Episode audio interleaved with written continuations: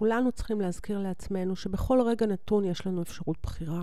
גם כשנראה שאנחנו בדד אנד. תמיד יש עוד משהו שלא חשבנו עליו. תמיד יש עוד אפשרות שאנחנו לא רואים. תמיד היא שם. תמיד. אם אנחנו לא רואים אותה, אז לבקש עזרה.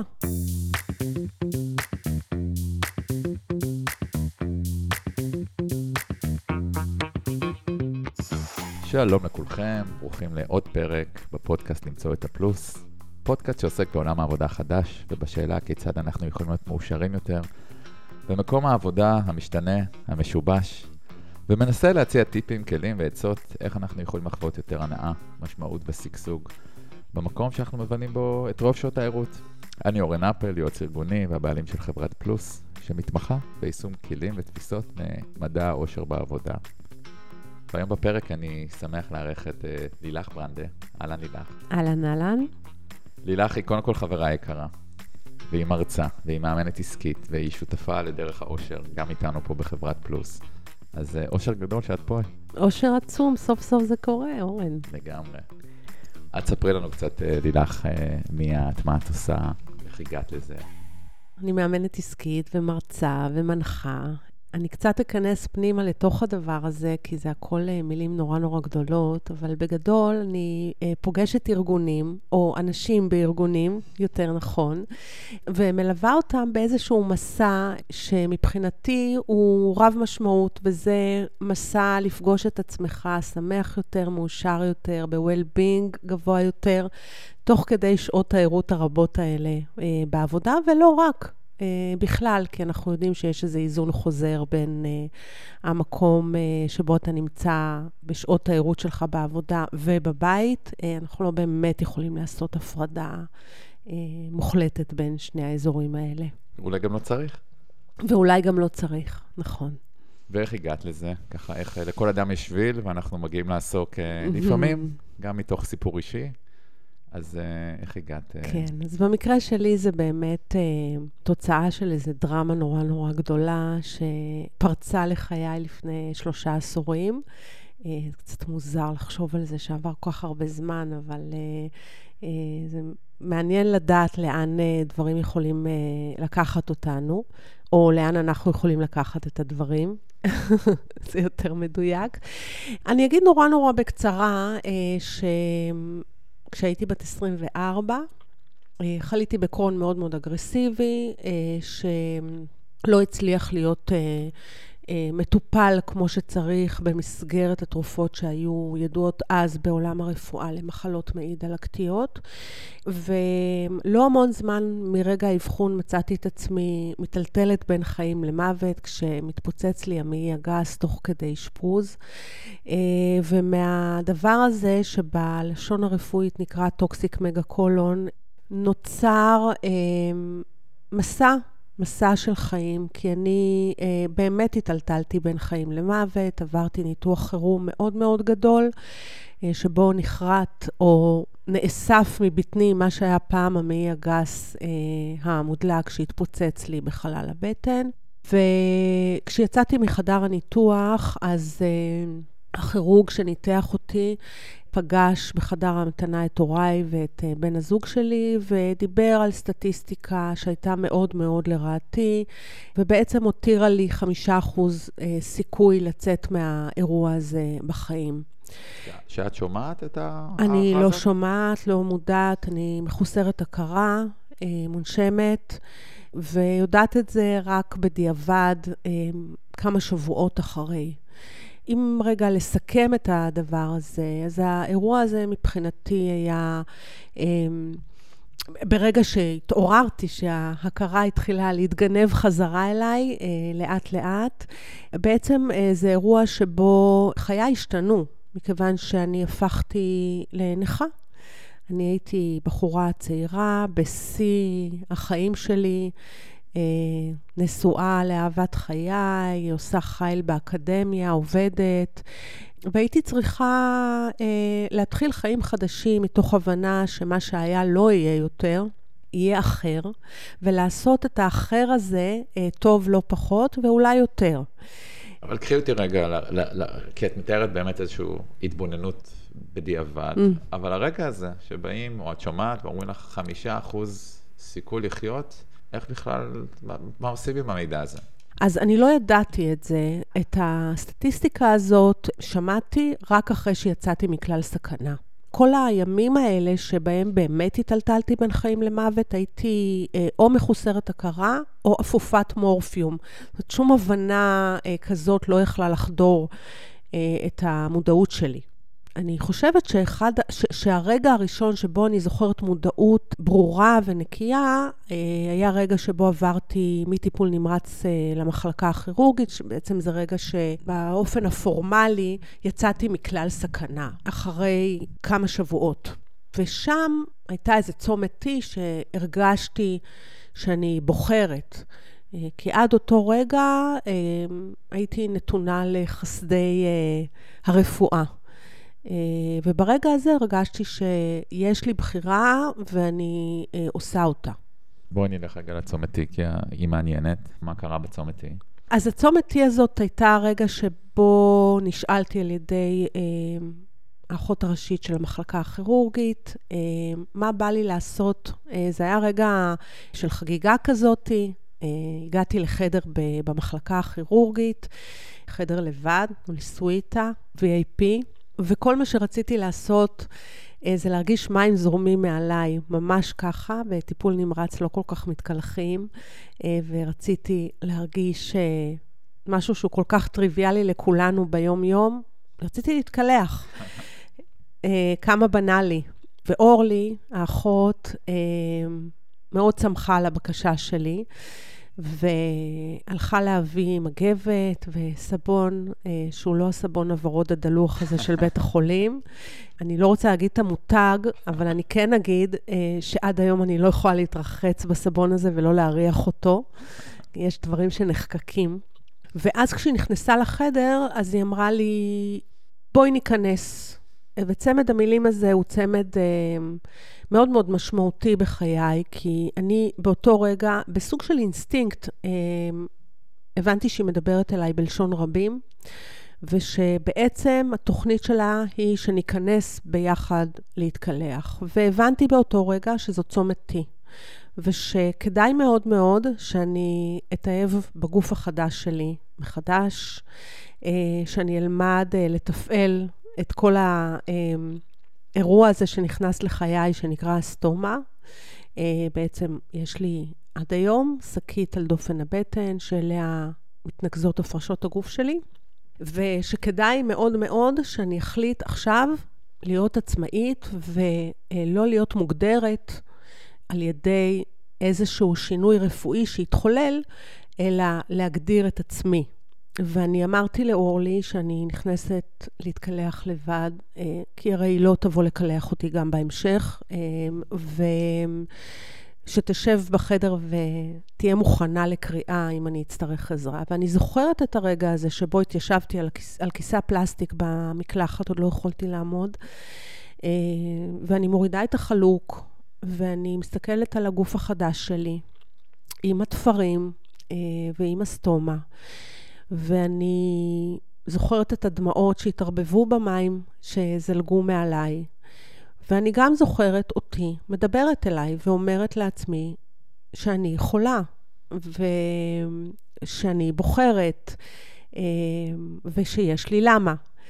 אני זוכרת ממש את השיחה הפנימית הזאת, תוך כדי הדמעות שזולגות, ואני יכולה להגיד שאחרי כמה דקות של מקלחת, שמהן יצאתי מוטשת, אבל גם מאוד מאוד חזקה. כי זה הרגע הראשון שבו הזכרתי לעצמי, איזה משאבים יש ברשותי, ומה אני עושה על מנת לנצל אותם במקסימום. וואו, זה יופי. וזה רגע מתוכנן, אמרת ככה, זה היה ספונטני? זה היה ספונטני מתוכנן? זה היה ספונטני לחלוטין, אבל ברגע שזה התחולל, ברגע שזה קרה, אני ידעתי להגיד מה אני עושה. זה לא היה מתוכנן, אבל זה כן היה מודע. ואיך זה קשור למה שאת עושה היום? אז... את חברי לנו את החוט. כן, אז כמובן שהמסע שלי שהתחיל בעצם באותם רגעים, הוא מסע שקיבל הרבה מאוד תמורות במהלך החיים, גם החיים האישיים שלי, שהמשיכו להציב לי במפרים לאורך הדרך, הקשר של משפחה וילדים ועוד כל מיני, אבל אני מצאתי את עצמי עוסקת בכל הסוגיה הזאת של חוסן ואומץ, ויכולת להיות מודע למשאבים שעומדים לרשותך בכל רגע נתון, גם בחיי המקצועיים, שעברו גם הם תמורות. אז עד לפני 15 שנים הייתי שכירה בארגונים. למשל, הבנתי שאף אחד לא צריך לדעת על הנכות, אף אחד לא רואה אותי עכשיו, אבל אני עושה כזה גרשיים, ובכל הארגונים שעבדתי כשכירה, אף אחד לא ידע על זה. למה? כי הרגשתי שאני רוצה להיות אני במקסימום, ואחד הדברים שחששתי שהתרחשו זה שגם אם אני אגיד, נגיד, לחשב השכר שיש לי אחוזי נכות גבוהים, ויש עם זה, יש לצד זה הקלות, אז הדבר הזה יפרוס כנפיים ויגיע לאוזניים שלא בא לי שיהיה, זה יגיע אליהם, ולא רציתי, לא הנחות ולא מבטי חמלה, רציתי לעשות את העבודה שלי כמו שאני יודעת וכמו שאני יכולה, רציתי להתאמץ, רציתי להצליח, ולהיות מוכרת או נמדדת בזכות העשייה שלי, ולא על אף, אלא בגלל. פנימה או החוצה? אני חושבת שזה both ways, כי דיברתי קודם על צומת T, אז יש פה עוד צומת T, והצומת T הזאת היא בעצם החלטה לא לתת לכל הדבר הזה להגדיר אותי בשום צורה. ובשום צורה זה גם לא לעשות לעצמי הנחות בעבודה, למשל, אבל זה גם להחליט שאני הולכת לים ולבריכה עם הילדים שלי ומוצאת דרך, מכיוון שאני לא יכולה ללבוש בגד ים רגיל, למשל. ובכל צורה זה גם להחליט שאין לי תו נכה על האוטו, למרות שאני יכולה להפיק אותו בשתי שניות באינטרנט, כי אני לא מעוניינת, כי זה צומת T, ובצומת T יש רק שתי אפשרויות. יש ימינה או שמאלה, אין באמצע. והיכולת שלי, או הבחירה שלי, לא לתת לנכות הזאת נוכחות בחיי, יש לצידה מחויבות. זה לא רק במקומות הטובים, אלא זה גם במקומות שיותר קשה. כלומר, אם אני אדם בריא, אז אני אדם בריא בחובות ובזכויות. לגמרי, לגמרי, ממש ככה. ואם אני עכשיו עומדת באיזשהו תור, לא יודעת, איזה מוסד ממשלתי שמחכים בו שעות, אז אני אעמוד בתור כמו כולם, למרות שאני יכולה שלא. זאת אומרת, אני באמת באמת מאמינה שמה שמשרת אותי יותר מהכל, ומה שעושה את הדבר הזה מוצלח בחיי, זה הבחירה המוחלטת הזאת. ואני בטוח שיש לא מעט אנשים שאומרים לך, מה, את יכולה, מגיע לך, זכותך. לגמרי, לגמרי. הרווחת את זה ביושר, לא הרווחתי שום דבר. קרה משהו, והרווח היחיד שלי מהמשהו הזה, זו הבחירה שלי לצמוח ממנו, ולא להישאב לתוכו. סיפור מדהים, ואני גם יודע שיש לו עוד כל מיני פרקים בהמשך.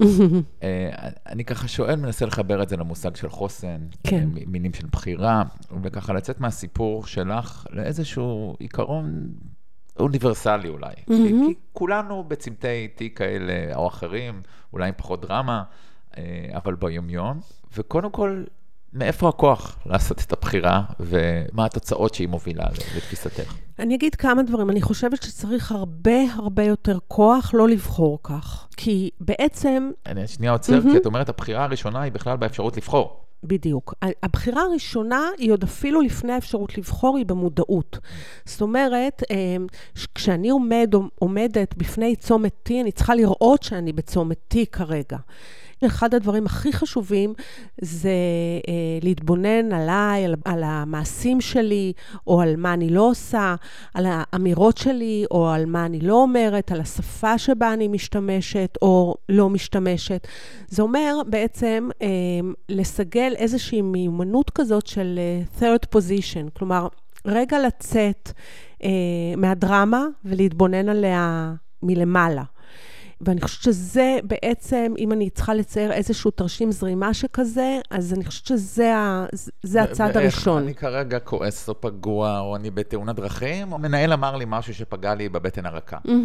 איך באותו רגע שאני כרגע עסוק בה, יש הצפה רגשית, אני יכול רגע להתרומם ולהפעיל את הקורטקס או את המוח שלנו, לעשות שיקול מודע כזה. אז אני יכולה להגיד מה עובד לי, אני אגיד מה תרומתי הצנועה לתוך הדבר הזה, ומה שעובד לי באמת זה שאני מבינה שנורא נורא חשוב שאני אבין את האפשרויות שעומדות לפניי ואת ההשלכות של כל בחירה שאני אעשה. ואם רגע חוזרים לדוגמאות מהשטח, כאלה יומיומיות קטנות כאלה, ההבנה שאם אני אתנהל אך ורק מההצפה הרגשית הזאת, אני יכולה לעשות לעצמי, קודם כל לעצמי, נזק הרבה יותר משמעותי מהאנרגיה שאני אשקיע ברגע להבין איך נכון לי לבחור. זה אומר, משאבים, אני גם ככה אשקיע, כך או כך. בכל דבר שאני אבחר לעשות. אז היכולת לתעל את המשאבים שאני גם ככה אשקיע, למקום שבו אני אבחר באופן אפקטיבי יותר, אני חושבת שמתחילה באמת במודעות. היכולת מתחילה במודעות. עכשיו, להגיד שזה קל? לא. להגיד שזה תמיד מצליח? לא. להגיד שזה אימון אינסופי, יומיומי? בטח. אני כן אגיד משהו אופטימי, שככל שמתאמנים על זה יותר, זה עובד יותר. וככל שמתאמנים על זה יותר, זה דורש פחות ופחות אנרגיה, כך שהשכר הוא כפול ומכופל, הרווח הוא כפול. בזה אין לי ספק. אני מנסה רגע לפרק את אותו רגע. אז דיברנו על מודעות, אחר כך דיברנו על היכולת בכלל לזכור שיש שם בחירה. נכון. מהם העקרונות לבחירה יותר טובה בראייתך? בצומתי, איך אני יודע? מה יקרה בימינה ומה זה שמאלה? אז אני רוצה להגיד משהו קצת אולי חזק. אני מאוד מאוד חשובה לי, ואני רוצה להאמין ולקוות שכל מי שמקשיב לנו עכשיו חשוב לו, לעצמו. ומכיוון שכך, אני רוצה לבחור בחירות שיעשו לי מינימום נזק ומקסימום תועלת. ואם רגע ניקח את האמירה הזאת לארגונים שאתה ואני עובדים בהם, ואנחנו, אתה ואני פוגשים מנהלים כל יום, וגם עובדים. אנחנו יודעים שהארגונים שאנחנו נכנסים אליהם, זה אוסף של אנשים בסוף.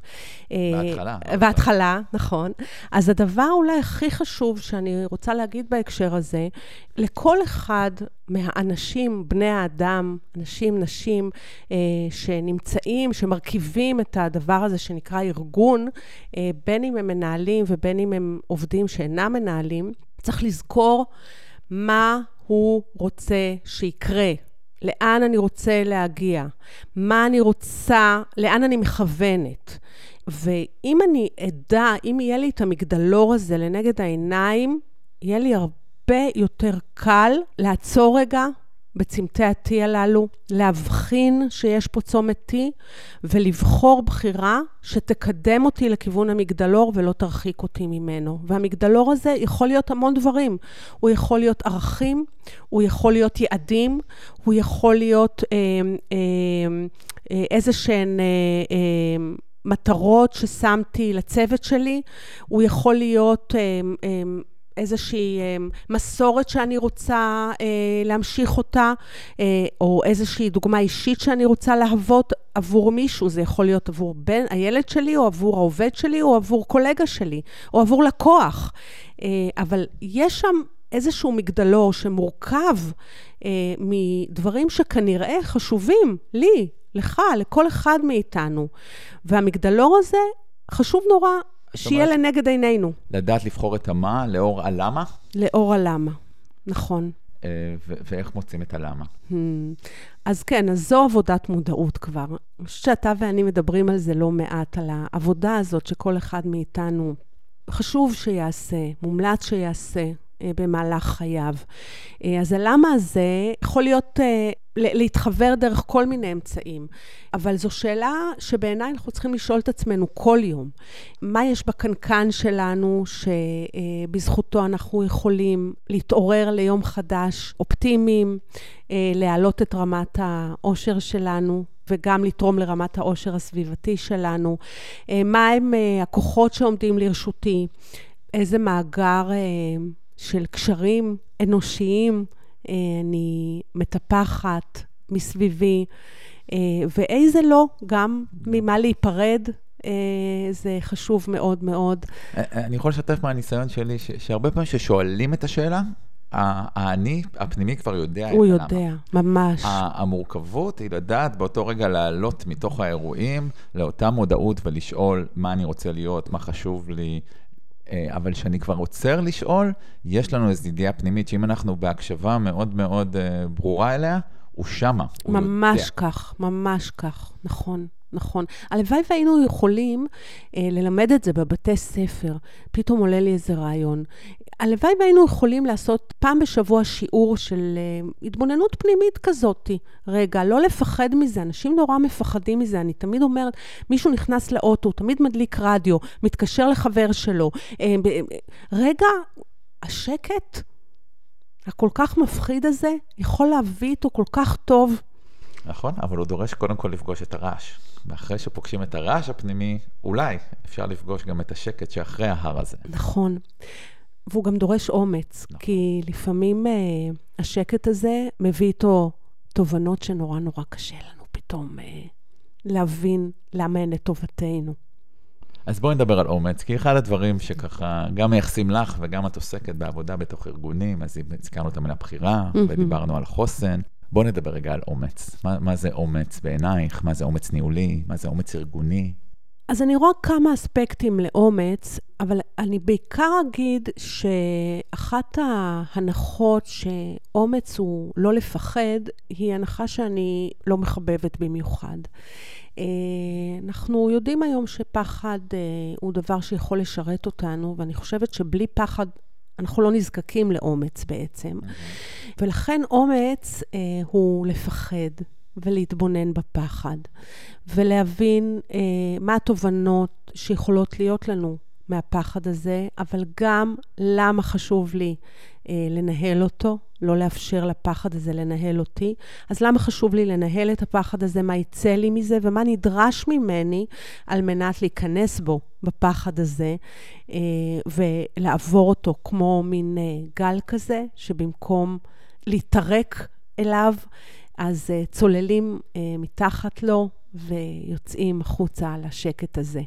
ואני באמת באמת חושבת שאחד הדברים האמיצים שכל אחד מאיתנו יכול לעשות, וארגונים גם, זו ההבנה הזאת שלפחד יש תפקיד, ובלבד שאנחנו יודעים לנהל אותו.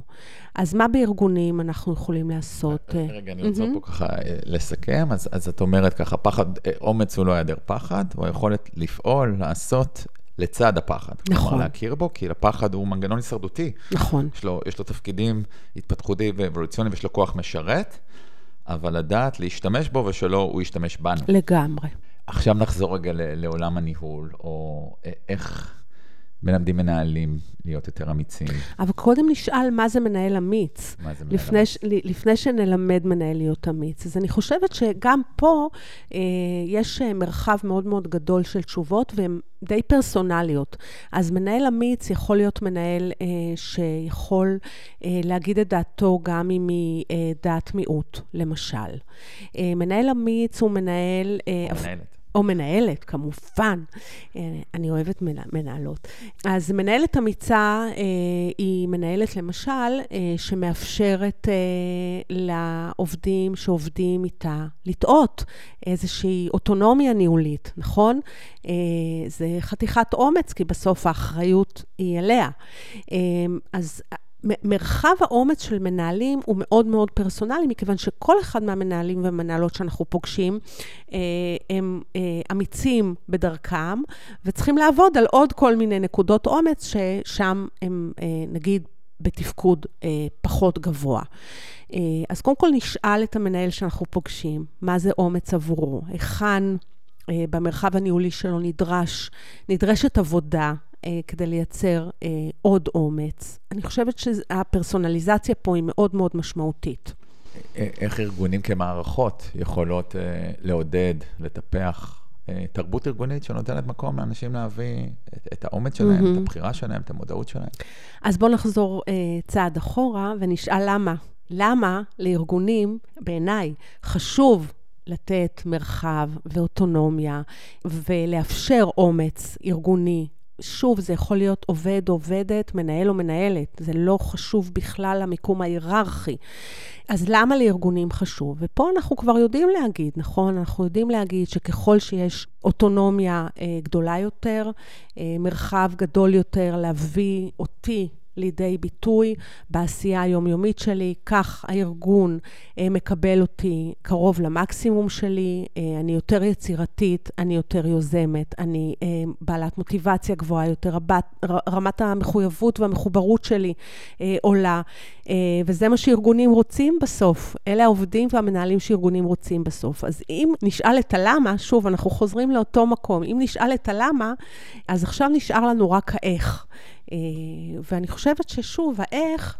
לפני האיך, כי שנינו יודעים שזה עוד לא השכיח. כלומר, אנחנו פוגשים אנשים בתוך ארגון, אני זוכר ציטוט של מישהו מתוך ארגון ציבורי שאמר לי שאני נכנס בשער הארגון, אני עם הכרטיס עובד שלי, שאני שם את הטביעת האצבע או כרטיס, אני מפקיד את המחשבות שלי, כי אני למדתי שבארגון הזה לא כדאי להשמיע את קולי, ולא כדאי לקחת סיכון, אז אני נהיה עובד טוב ויסמן, אבל... מעין רובוט.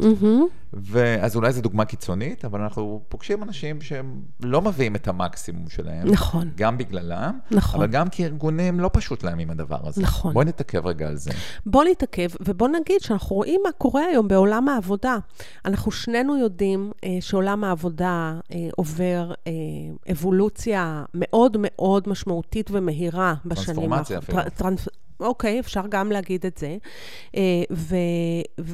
ואני חושבת שהיום, בניגוד למה שהיה, כשאני הייתי עובדת שכירה וצעירה בארגונים, להפקיד אותי, ואת מחשבותיי ואת דעותיי ברגע שאני מעבירה כרטיס עובד או טביעת אצבע, זה לא יכול לקרות יותר בארגונים, בסוף משהו מתפוצץ שם, כי עולם העבודה השתנה ואנחנו נדרשים היום להתבונן על הדבר הזה ולהתאים את עצמנו. ואגב, אני רואה בזה שינוי חיובי, אז צריך להגיד את זה. אני חושבת שארגונים שישכילו לעשות את ההתאמות האלה כמה שיותר מהר. איזה התאמות? היכולת לראות... המילה עובד היא מזעזעת בעיניי. נכון, ממש. אנשי הארגון. את אנשי הארגון כאנשים... ולייצר מבנה ארגוני שונה שמסתכל על החוזקות של כל אחד ואחת ומסייע לאנשים להביא את חוזקותיהם לידי ביטוי במסגרת התפקיד יותר ויותר, ומשחרר אותם מהצורך לעשות מאמצים בלתי פוסקים עם תוצאות נמוכות מאוד בלשפר אזורים מה לעשות, הם פחות טובים בהם. אז כולנו נרוויח מזה. כולנו נרוויח מזה. אנשי הארגון, ככל שהם יעבדו יותר בחוזקות שלהם, רמת ה-well-being שלהם תעלה, התפקוד שלהם יעלה, מחוברות הארגונית שלהם תעלה, מוטיבציה תעלה, הארגון ירוויח. זה פשוט ככה, זה... משוואה מאוד מאוד ברורה בעיניי, ואם נבין את זה, אם ארגונים יבינו, זה לא ארגון יבין, אם אנשים בארגונים יבינו את זה, אם מנהלים בארגונים יבינו את זה, כולנו נרוויח, כולנו, לך ולי כנראה תהיה פחות עבודה, אבל כולנו נרוויח, מעולה לגמרי. אז זה הלמה, ואני חושב שהוא ברור, ומי שמאזין לפודקאסט, ברור לי שהוא כבר מבין את הדבר הזה. אני חוזר לאיך, למה קורה בסדנה של לילך, ולא משנה אם היא דרך תחת חוסן או עושר או אומץ, תני לי ככה את כמה צעדים שלך, או את כמה עקרונות פעולה, בשביל להביא את עצמי בצורה מלואה, ובאמת לחוות יותר חוסן ועושר ובחירה, וכל מילה שנשים פה יכולה להתאים. קצת את הצעדים הראשונים. מי שרוצה, איך? איך? אז תראו, אז אני רוצה להגיד משהו אחד נורא ברור. גם להביא את עצמי, אני צריכה לדעת איך. בסדר?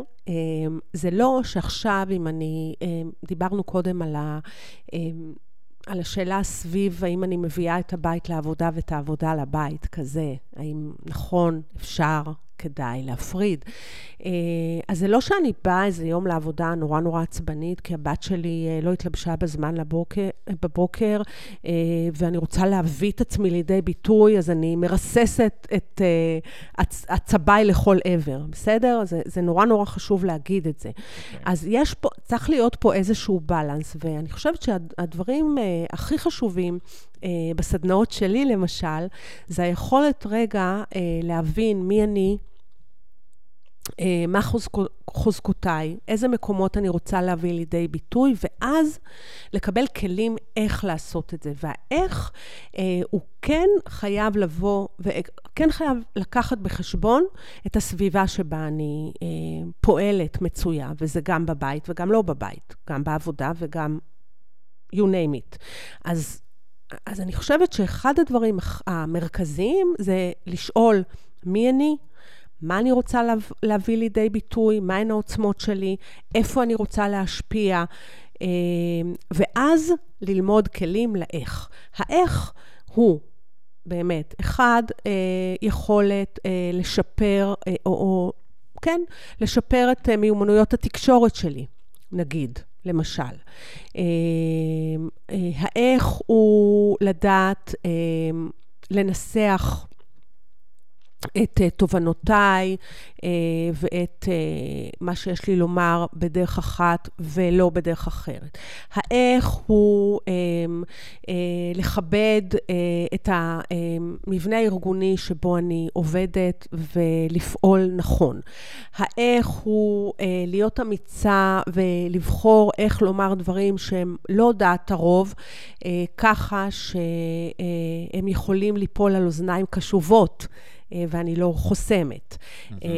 האיך הוא לדעת מה קורה כשאני עושה פעולה או אומרת איזושהי אמירה שמתקבלת פחות טוב, ואני חוטפת קצת.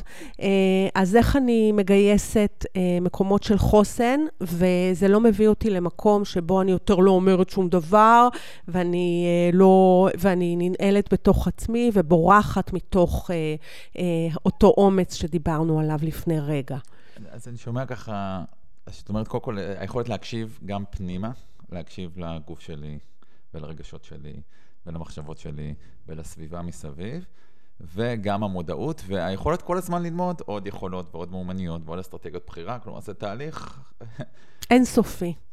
תגידי, ומה קורה אם היום אני לא יכול? באמת, הבת שלי בבוקר לא התלבשה, והיה לנו איזה דרמה, ואני סוחב את זה איתי, ויש לי את הרשות להיות אנושית, ואני מבין, אבל עכשיו אני כל כך דל משאבים, שאני אפילו לא יכול לבחור באפשרות לבחור. איזה יופי. אז קודם כל, אני אגיד לעצמי שהיום זה לא יום לבחור בו.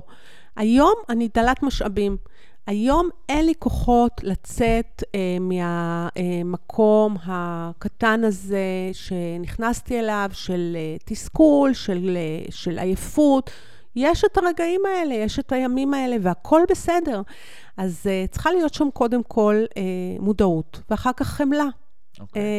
ואני חושבת שחמלה עצמית חייבת להיכנס לכולנו כמיומנות שאנחנו צריכים לבחור אותה, כי אני מכירה לא מעט אנשים שלא חומלים, לא החוצה ולא פנימה. דרך אגב, אני חושבת שמי שלא יודע פנימה קשה. כן, ממש ככה, ממש. ומי שהיה מצטרף לפגישות שלנו הראש, שאנחנו בוכים לא מעט. אנחנו בוכים לא מעט, וצוחקים לא מעט, ומתחבקים לא מעט, ואנושיים הרבה. והאנושיות הזאת היא ספירלה שכוללת כל כך כל כך הרבה דברים, וגם את הרגע הזה שבו אני אומרת שהיום אני לא יכולה. היום אני לא יכולה, ובימים כאלה, שעות כאלה, תקופות כאלה, אני יכולה להגיד מה אני עושה. אז חוץ מלהיות מודעת לזה, ולהיות בחמלה כלפי עצמי, אז אני עושה גם מעשה, והמעשה הזה הוא, אני מגבילה את עצמי בשני מקומות. אחד, בעומק הבור שאני מרשה לעצמי להגיע אליו, ושתיים, בזמן. אוקיי, זה חשוב, כי ככה גם לי, אבל גם לכיר אנשים, אפשר במקום הזה של החמלה, ובמסכנות ובצומת הזאת, שאני כרגע מתקלח שם, לא הייתי בסיטואציה הזאת, אני יכול שם לשבת ולפקוד, ולהסתכל על הפצע ולרחם על עצמי, ולהיכנס לאיזה ספירלה יורדת, לגמרי. שתשאב אותי פנימה עמוק עמוק. נכון. אז באמת, דיברנו קודם על המודעות ועל הבחירה. אז הנה בחירה. אפשר לבחור, להיות עצוב ומתוסכל ומבואס, ולהגיד, אוקיי, אז עד כמה? מה אני מרשה לעצמי תוך כדי, ומה אני לא מרשה לעצמי? למשל, לא להוציא את זה. מה את לא מרשה לעצמך? למשל, להשתדל שזה יצא כמה שפחות החוצה, ובטח ובטח לא לפגוע באחרים, כתוצאה מהספירלה היורדת הזאת שאני כרגע שרויה בה. למשל, לדבר על זה, בסדר? לתקשר את זה החוצה, להגיד, אני לא ביום טוב היום. אני צריכה קצת ספייס, ממש ככה. לפגוש חבר ולפקוט איתו. לפגוש חבר בקפה סול ולפקוט איתו. לבקש שיתנו לי בראש, או לבקש חיבוק. אז קודם כל לשאול את עצמי, מה אני צריכה כרגע? אז לדעת להיות מדויקת עם עצמי גם שם, וגם להגיד, אוקיי, כמה זמן עכשיו מותר לי? כמה זמן אני מרשה לי עכשיו להיות בתוך הדבר הזה? אז אם ב-4 יש לי פגישה שהיא סופר חשובה, אז מותר לי עד 3 להיות בספירלה היורדת הזאת, אבל בוא נחליט שב-3 אני רגע מגייסת מתחת לבור את פירורי החוסן שהם שם, אני יודעת שהם שם, ואני אוספת אותם, ואני מגיעה לפגישה הזאת הכי במיטבי שאני יכולה להיות. אז גם פה יש אפשרות בחירה, אנחנו חוזרים לזה. ממש, ממש. היכולת לראות את הכן, לעבוד עם הכן, וכמו שהספירלה יורדת, היא יכולה לפעמים בשנייה, גם להפוך לספירלה עולה, לפעמים אפילו קצת כ-fake it till you become it, כלומר, נכון. עושים איזו פעולה שעוד אין כוח באותו רגע, אבל עושים ספורט, פוגשים חבר, עושים מדיטציה, ומתחיל להתחולל שם משהו. נכון. יש כוח, כוח האנרציה, הוא מאוד מאוד חזק, הכוח הזה. תמיד הצעד הראשון הוא הצעד שהכי הכי קשה לעשות אותו, אבל קפץ לי פה המושג שנקרא Post-Traumatic Growth. כן. צמיחה פוסט-טראומטית. כן. אני חושב שמדובר בספרות הרבה על Post-Traumatic Stress Disorder, על PTSD, על כך שבישראל לצערי למודע, נכון. לא מעט אירועים כאלה בתור מדינה טראומטית, שהרבה מאוד אנשים מפיגועים, ממלחמות, חווים טראומה. אבל יש מושג אחר שנחקר הרבה פחות, אבל דרך אגב הוא המופע היותר שכיח, שנקרא Post-Traumatic Growth. כך שאנשים מאירוע משברי, כמובן לא הופך אותו לאירוע חיובי, ואני לא מאחל לאף אחד להיות באירוע משברי, אבל אפשר לצמוח גם מאירוע משברי, לא כי הוא דבר טוב שקרה לנו, כי יכולים לצמוח ממנו דברים טובים, ולפתח את אותו חוסן, את אותה עמידות, ולא רק לחזור לאיזון. כלומר, זה לא שכרגע חוויתי טראומה וחזרתי לבייסליין, אפילו בעקבות הטראומה, אם נתתי לה גם את כל העומק הרגשי ואת החמלה, אבל גם גיליתי את הכוחות ואת המשאבים הפנימיים, החיצוניים, החברתיים, הרגשיים, ולצמוח ממנה לפלוס 2, לנקודה יותר גבוהה. אני ממש מסכימה עם זה. זו עבודה יומיומית, כי כולנו עברנו טראומות קטנות או גדולות יותר בחיינו, ואני באמת מאמינה שאני היום אישה, אדם, הרבה הרבה יותר טוב ממה שהייתי, בזכות הטראומות שלי. ממש בזכות. ואני אגיד לך איזה משהו. איזה יכולות. אני אספר לך, אני אגיד לך משהו קטן על זה, שלא דיברנו עליו עכשיו, אבל אני עברתי הרבה מאוד טיפולי פוריות, שלא הצליחו, בעשרות, והיה איזה רגע שגם הוא היה צומתי, שבו עודד ואני החלטנו לאמץ ילדים.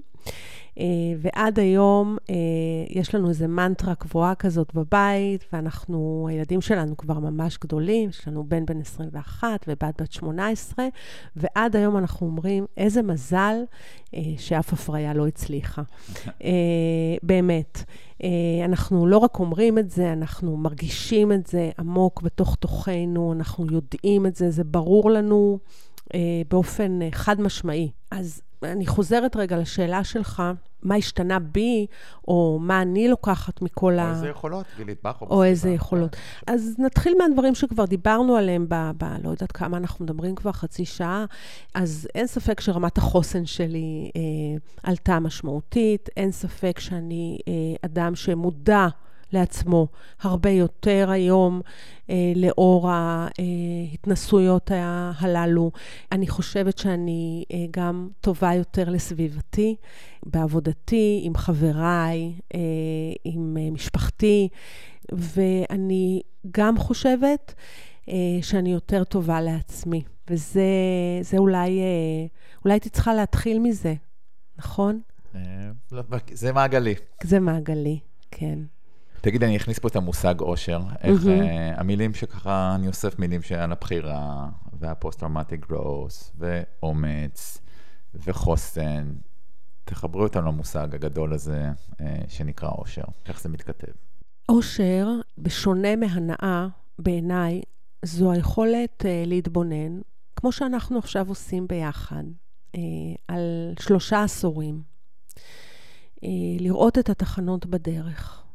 את הבחירות שעשיתי, את התובנות שליקטתי, את המעשים שאני עושה עד היום, את התרומה שלי, לי, לסביבתי הקרובה ולאנושות בכלל. הדברים האלה הם בעיניי או עבורי האושר האמיתי. ואני ככה אבקש רגע להוריד, כי אני מסכים, וזה היה ככה גבוה, אני רוצה רגע להוריד את זה לקרקע, ולשאול אותך על הרגע, אפילו על אושר בעבודה, כי דיברנו על המקומות הכואבים שלך, וככה על רגע של אושר, מתי את חובה אושר, ואפילו דוגמה מהעבודה. יאללה, איזה כיף. אז הדבר הראשון שקפץ לי לראש עכשיו, זו הרצאה שהגעתי אליה לפני 3 חודשים או 4 חודשים, באיזה ארגון שהזמין אותי, עשו כזה אוף סייד של ההנהלה, ואני מגיעה לאיזה יקב נורא נורא יפה, סוחבת את הפקלאות שלי מהתיק, את הלפטופ, את התיק וזה, וככה מחפשת את המקום שאליו אני צריכה להגיע, ופתאום עוצרת אותי אישה. וקוראת לי בשמי, אני לא מכירה אותה, אני לא זוכרת שפגשתי אותה אי פעם, קוראת לי בשמי לילך, ואני מסתובבת, והיא אומרת לי, היי, אפשר אותך לרגע? והיא לוקחת אותי לאיזה פינה בצד, ביקב, והיא אומרת לי, אני רוצה לספר לך משהו. לפני 2 הייתי בהרצאה שלך. אותה הרצאה בדיוק שבאתי להרצות באותו יום. זו הייתה הרצאה להרבה מאוד אנשים, אז לא זכרתי את הפנים שלה, ואז היא מספרת לי את הדבר הבא. היא אומרת לי, הייתי בהרצאה שלך, הגעתי בנקודת חושך מאוד מאוד עמוקה בחיי, על פניו הכל היה נראה מצוין, אבל עברתי התעללות משמעותית מבין הזוג שלי. לא ראיתי איך אני יוצאת מהדבר הזה, אני אימא ל3 ילדים קטנים, ואני רוצה שתדעי שמה שקרה אחרי ההרצאה שלך, זה שהגעתי הביתה כשבעלי היה בעבודה. לקחתי את הבנות שלי מהמסגרות, ארזנו מזוודות, ולא חזרנו לבית הזה יותר אף פעם. והרגעים האלה, בשבילי, הם שיא המשמעות. שוב בוכה איתך פה, כן. הם שיא המשמעות, וואו. כן. מקסים, זה אושר. מקסים, זה אושר. זה אושר. זה מרגש. כן, כן. ואני ככה חושב שהמקומות שאנחנו עומדים שם מול אנשים עם הרבה מאוד ידע ותיאוריה, הם חשובים, אבל היכולת להיות זה שאנחנו במסע שם איתם, ואת מתמודדת עם השדים שלך, ואני ביום טוב מתמודד עם השדים שלי. אני חושב שזה הכוח, אפילו זה הזכות שמאפשר לנו להיות שם עם אנשים, ולהציע להם איזשהו דרך פעולה. אני כל כך, כל כך מסכימה, והתמזל מזלנו. לגמרי. כן. אז מה לשאול אותך עוד, איך מסיימים? מה חשוב לך להגיד? מה לא שאלתי? אני חושבת שאחד הדברים המרכזיים הוא לחזור למה שהתחלנו לדבר עליו ממש בדקות הראשונות, וזה התזכורת היומיומית שכולנו צריכים להזכיר לעצמנו שבכל רגע נתון יש לנו אפשרות בחירה. גם כשנראה שאנחנו בדד אנד, תמיד יש עוד משהו שלא חשבנו עליו, תמיד יש עוד אפשרות שאנחנו לא רואים, תמיד היא שם, תמיד. אם אנחנו לא רואים אותה, אז לבקש עזרה, לבקש עזרה. ללכת לאיש מקצוע, ללכת לחבר או חברה טובים, אבל לבקש עזרה, לפתוח את העיניים כדי לראות כל הזמן את האפשרות הזאת, שכרגע אולי נראית קשה מנסו או בלתי אפשרית, היא שם. אני חושבת שזה הדבר, זה והמגדלור הזה, שאנחנו רוצים להגיע אליו, שמנצנץ 24/7, רק להתבונן. איזה יופי. זאת אומרת, גם הניצחונות הקטנים לקום ולחזור לזירה, פצוע, כואב, אבל לחזור, ושם פתאום מתגלות איזשהו יכולות. נכון, שם מתגלה האור. אני חושבת שזה האור הכי גדול. הצעד הקטנצ'יק הזה שאני עושה מתוך הבור, או אחרי נפילה משמעותית, שבה קיבלנו מכות חזקות כאלה בברכיים המדממות בלב. ובלב, כן, הבחירה הזאת לעשות את הצעד הקטן, קטן, קטן הזה. גדול, כן. בדיוק. ולא רק שהוא משמעותי לנו, הוא נותן גם לאחרים את הלגיטימיות לעשות את הצעדים בעצמם. כן, וזה אפרופו מודלינג לעובדים שלנו, לילדים שלנו. ולזכור את הלמה, כי שהלמה כעוד ברור הוא מושך אותנו אליו, ואנחנו לא צריכים להפעיל, זה בפחות מאמץ, כי נכון. זה לא כל כך חזק וזה מושך אותנו. נכון, נכון, ובסוף שם זה אנחנו, הלמה שלנו זה אנחנו. לגמרי. כן, נכון. לילך, יקירתי, ממש תודה לך ותודה עלייך, ותודה על כל אותם אורות שאת מביאה בעשייתך, גם בחיי, ותמשיכי לנצנץ, העולם זקוק לך. תודה לך, אורן אהובי היקר. חברים, וגם תודה לכם שהזנתם לנו, ואם מצאתם ערך או אפילו הזלתם דמעה בפרק הזה, אתם מוזמנים להעביר אותו הלאה, כדי שעוד אנשים יזכו ממנו. להתראות בפרק הבא.